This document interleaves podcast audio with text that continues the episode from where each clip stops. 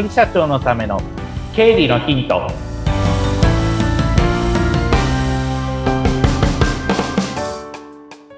皆さんこんにちは。理財実践塾株式会社の池田孝之です。こんにちは。インタビュアーの水野紅子です。本日もよろしくお願いいたします。よろしくお願いいたします。なんか先日ですね、スイカが夏バテ防止に効くなんて言って、はい、結構ちょっと最近食べるようにしているんですけども、スイカこ今年入ってからまだ食べてない気がする。そうなんですね、はい、割とあの水分補給にもなったり栄養補給にもなったりして夏バテ防止になるらしいですよ。あ、そうなんですね、うん、私でもでかいやつ買ってばなと思って。そうなんですよね。そうなんですよね。私はあのスーパーのカットされたやつを買ってます。やっぱりそれが一番いいですね、うん、ぜひ食べてみてください。はいさあ、そして今日はどんなテーマでいきますか？はい、えっと、この直近さんかい僕が意識してたことっていうのが電子帳簿保存法っていう話なんですね、うん、全部電子帳簿保存法に結びつけながら話をしていってました、はい、でなぜかというともう来年のいちがつから完全にもうちゃんとやんなきゃいけないよっていうところがもうスタートしようとしています、うん、なのでそれに向けても今から準備をしなければいけないんですけれども、皆さん準備ってできてますかっ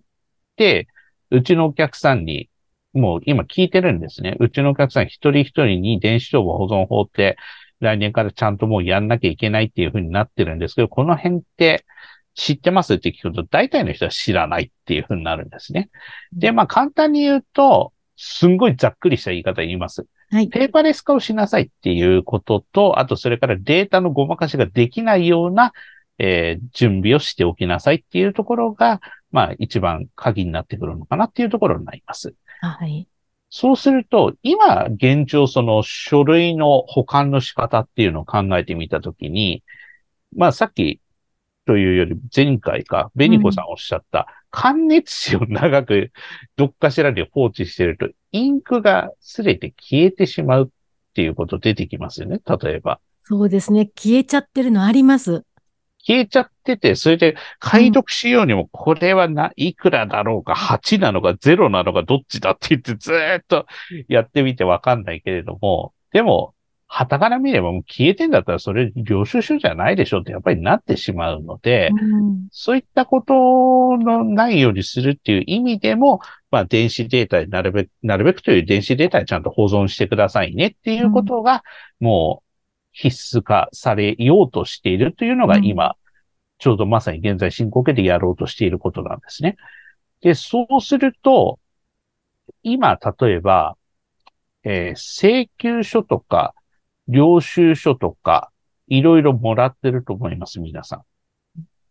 紙でもらってる割合って全体をひゃくとしたときに、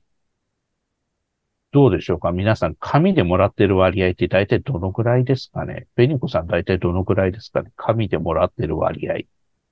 仕事は、あの、もうほぼデータでのやり取りなんですけど、はい、それでもやっぱり経費関係は、紙ですね。うん、紙ですよね。うん、多分今、紅子さんおっしゃっていただいたようなパターンが多いと思うんですね。請求書関係は電子データでやり取りしてますよ。でも、紙は、うん、あ、領収書は紙でもらってますっていうパターンが多いと思うので、うんはい、電子データはちゃんと電子データで保存をしておくっていうことです。で、その際に、まあ、改ざんできないように、まあ、改ざんできないようにっていうのは、ちゃんと ピーディーエフ ファイルで保存しといて、それでちゃんと日付の設定もちゃんとしといてみたいな、そういった細かいことはあるんですけれども、そういった、まあ、要は改ざんし、できないような形で、えー、電子データを保存しておく必要がありますよっていうところが、えー、もう出てきてますと。まあ、特にその紙でプリントアウトすることなく電子データで保存してくださいねっていうところが出てきてますが、紙で印刷しているものについても、まあ、電子データで保存してくださいねっていうところが今言われていることになってきます。そうすると、領収書関係とかもスキャンをしなければいけないっていうことになります。これはどういうことかわかりますね。スキャンをして、そうです。スキャンをして、かつ、えー、まあ、ちゃんとした用語で言うと、タイムスタンプを付与するっていうこととか、うん、まあ、ちゃんと、いついつの領収書ですよっていうのが間違いなく、その裏付け取れるように、例えば、はちがつついたちの、例えばコーヒー屋さんで打ち合わせをした領収書はっぴゃくさんじゅうえんですっていうのが、ちゃんと ピーディーエフ ファイル上に保存されていて、それがちゃんと、えー、まあ、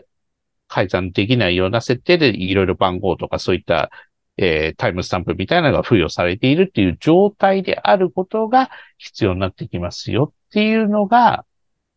今後、まあ、ちゃんとやんなきゃいけないっていう点での代表選手がまさにそれっていうところになってきます。なので、紙で受け取ったものについては、えー、書類のスキャナ保存をしてくださいねっていうことが、これからも出てきますよっていうのがあります。で、それは国税庁のホームページにも掲載されています。うん、で、その国税庁のホームページのところを見ますと、はい、例えば、これは実際にあのホームページをご覧いただくといいかなと思うんですけれども、例えば、えー、始めませんか書類のスキャナ保存って言って、例えば対象となる書類はっていうので、えー、取引先から受け取った書類、えー、自己が作成して取引相手に交付する書類の写しみたいな感じで、まあ書いてあります。契約書とか見積書とか注文書、請求書、領収書みたいな感じで書いてあるってことなんですね。うん、はい。で、しかも結構細かく書いてあります。あの、うん、国税庁のホームページ見ると、スキャナとはって書いてあって、書面を電子データに変換する入力装置のうち、次の要件を満たすもの、解像度 にひゃくディーピーアイ。えー、エーよん サイズで約さんびゃくはちじゅうななまん画素相当以上による読み取りができること。俺もうちゃんと書いてあるんですよ。で、カラー画像による読み取りができることって書いてある。すごいですね。そこまでちゃんとやってますね。それで、スキャナーを行うための要件はっていうふうに書いてあるって、それで今入力期間の制限だとか、あとそれから、うん解像度だとか、タイムスタンプっていう話が出てきてたりとか、うん、あと、バージョン管理とかっていろいろ書いてあるんですね。これ国税庁のホームページで、今、私、これ喋ってるのは国税庁のホームページの中の、うん、えっと、電子帳簿保存法のところにあるパンフレットを見ながら今喋ってたんですけれども、うん、そういったことをもうやらないといけない。誰がやるって言ったら、皆さんそれぞれ、今日聞いてらっしゃる皆さんそれぞれが始めないといけませんよっていうところになってくるわけです。そうするとこれがずっともう今後は当たり前のように続けていかないといけないわけなので、まずはじゃあ領収書をちゃんと電子データ、いわば ピーディーエフ とかそういったもので保存をしていくっていうことが、極端に今からでも多分やろうと思えばできるので、うん、それを保存していく。それでかつ、まあ、そのデ、データを場合によってはその会計ソフトに、あの、入れれば自動的に仕分けしてくれるソフトもありますので、そういったものも活用に応用することができますので、うん、まあ、要は改ざんできないようにする。うん、まあ、前々回ぐらいに話をした領収書、曖昧な領収書も一切ここで入れられないようにするっていうところが、うん、まあもちろん意図としてはあるので、まあどうしても経理やってると曖昧な領収書って出てきますので、例えば日付が入ってないとか、宛先入ってないとか、ひどいのになると金額入ってないとか、そういったものがないようにしていくっていうところが、まあちゃんと経理やってる人にとってみれば、いや、何も当たり前でしょっていうふうに、もちろん思われる方も多いと思うんですけれども、うん、まあなんとなく、今まで過ごせたからいいやっていう人にとってみれば、しっかりと経理っていうところは、今申し上げたような国税庁のホームページに書いてあるようなことまで求められてきてますよっていうのが、もうそれは当たり前の話なので、もうそれは自社で対応しなければいけないし、自社でなかなか対応しきれないところは、もうあらかじめその顧問の税理士の先生にご相談していただく必要があるよっていうところになっています。すごいですね。なんか今、画素数とかって言われると、なんかもうそれだけで、うん、うん、わからないって。おっしゃるとおり、私も。違いますけど。うん、うちのこれ大丈夫かなっていうふうになっちゃいますけどね。うん、私、あの、最近ですね、あの、いつも言っている美容院が、領収書いりますかって聞かれて、あ、欲しいですって言ったら、メールで、送られてくるっていうシステムに変わっていて。すごいですね、それ。はい。あの、ここにアドレス入れてくださいって言われ、入れたら、はい、自分のメールに領収書が飛んでくるって、あ、もうそんな風になってきたんだってちょっとびっくりしました。それすごいな。僕初めて逆にそのシステム聞きました。そういうのあるんですね、今。そうやって、あの、増えていくとちょっと助かりますね。そうですね。そうすれば、それがまあある意味当たり前になってくれば、こっちはもう電子データで保存すれば済む話になりますので、うん、まあそういうふうに、だんだん、その世の中もそういうことが当たり前になってくるんだろうなっていうふうに思いますので、もう紙じゃなく、もう電子データでいろいろやり取りをするっていうところを、あの、意識しながら、今後は業務進めていった方がいいし、場合によっては、システムへの投資っていうことも、もう必要になってくる。それは別に先行投資ってことじゃなく、投資をしなかったら、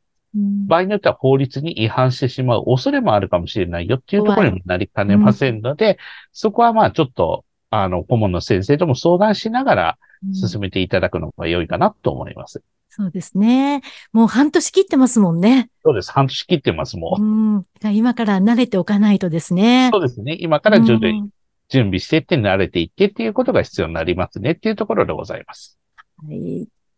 今日もいろいろと本当になんか反省しました。たくさんありがとうございました。ありがとうございました。池田さんとね、いろいろとあのまあ情報をこう共有したい、情報もらいたいっていう方は、はい、えー、ライン 公式されているんですよね。はい、そうですね。えーはい、リンクが ライン 公式のリンクがポッドキャストの紹介文のところ貼っておりますので、そこからえっとリンク入っていただくと キューアール コードが出てくるかと思いますので、ぜひ キューアール コード読み取っていただければと思います。はい、ぜひチェックしてくださいということで、はい、ありがとうございました。ありがとうございました。またよろしくお願いします。よろしくお願いします。